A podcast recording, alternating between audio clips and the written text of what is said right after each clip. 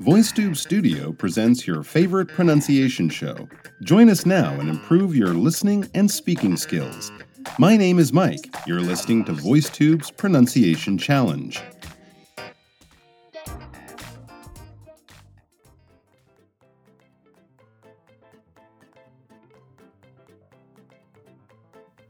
Hello, everyone, and welcome back to another edition of Me Listening to You. That's right, it's the part where you send in your sentences.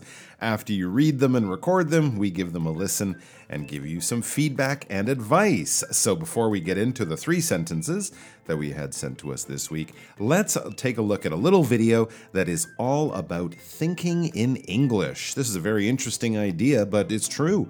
When you're learning a new language, if you can start to think in that language, that will obviously help your comfort with the language and your ease and ability at using that language. And who knows, maybe after a few months or years of study, you might even be dreaming in English, which would be quite an accomplishment if, even while asleep, your brain is still working on thinking in English. So check it out, it'll be very interesting and it might encourage you to look at English learning as more than just reading and writing and things like that. It's also about thinking in the language. Of course, this also applies for any other language you might be learning. Okay, now turn, let's turn our attention to our sentences for this week. We have three as usual. The first sentence, it seems to be taken from an article about psychology. It's about jealousy, actually, that feeling of wanting what other people have or something like that. So let's read the sentence uh, first, and then we will listen to it and then come back and chat about the recording. So the sentence reads According to their hypothesis, male jealousy evolved to ensure that the females weren't taking resources and giving them to mates who weren't prioritizing their genes. All right, so there we go. It's about jealousy, especially male jealousy, or why men get jealous. And I guess we're probably talking about back when people were very primitive, when we lived in caves and we, you know, uh, hunted things and made fire, and that was the most incredible invention. But we were still jealous of each other back then. So humans haven't changed that much.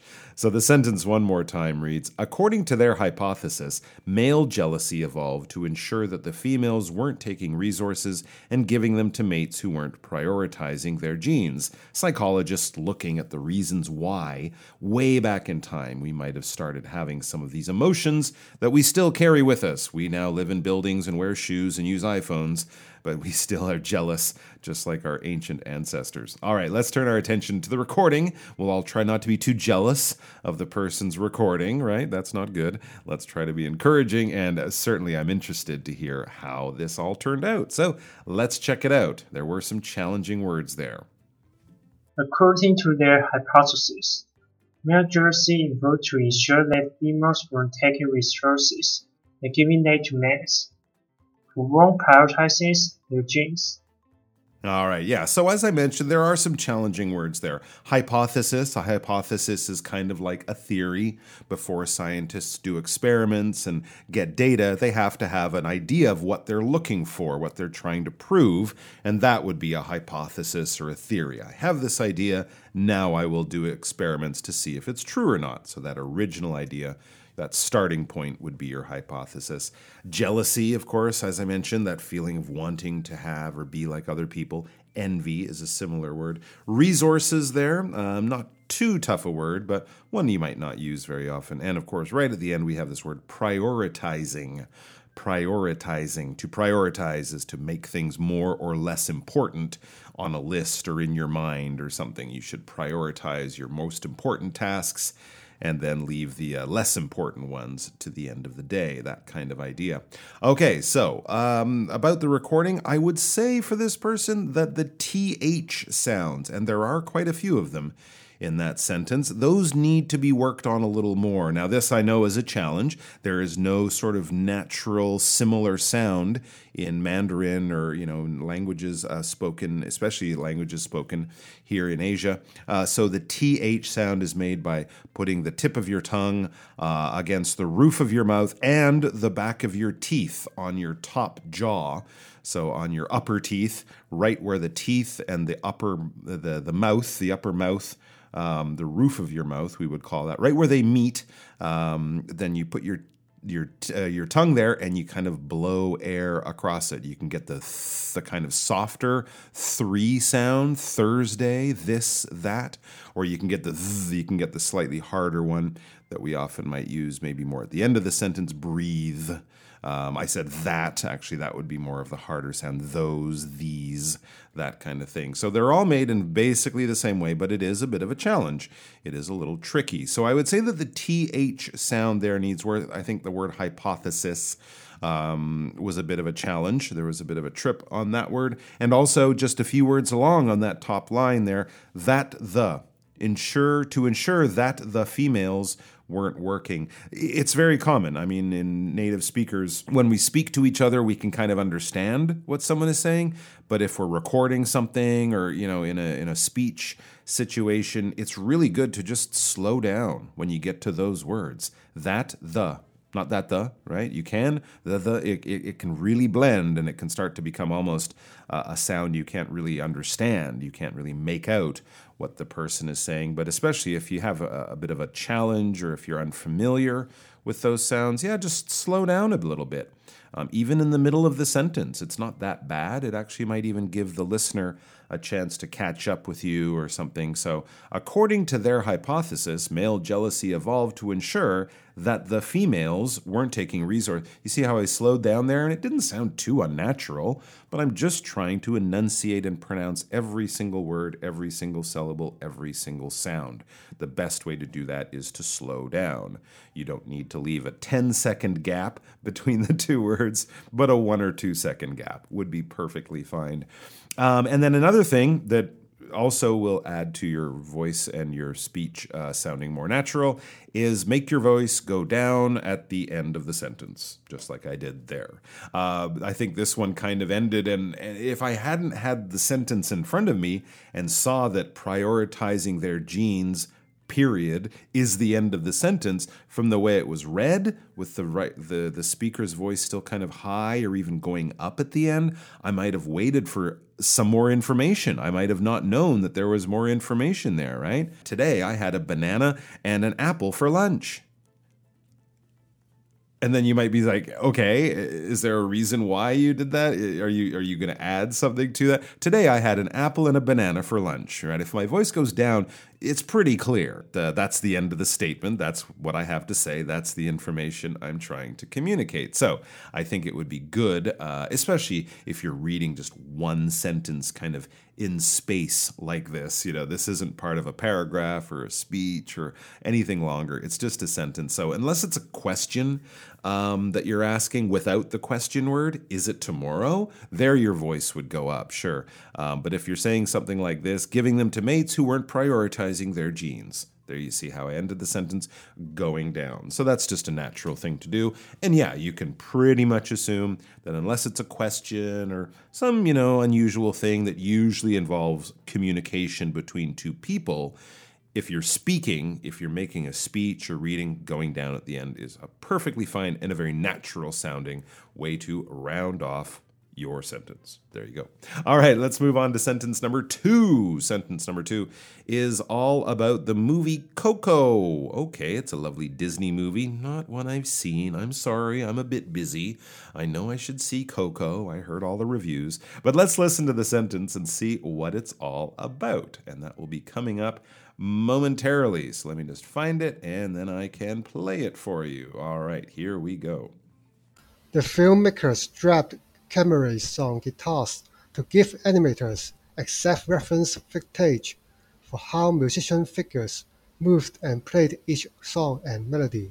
Okay, I'm pretty happy with that one, I'd have to say. There are some unusual words in there unless you work in the in the film business or, you know, something like that. The word is footage.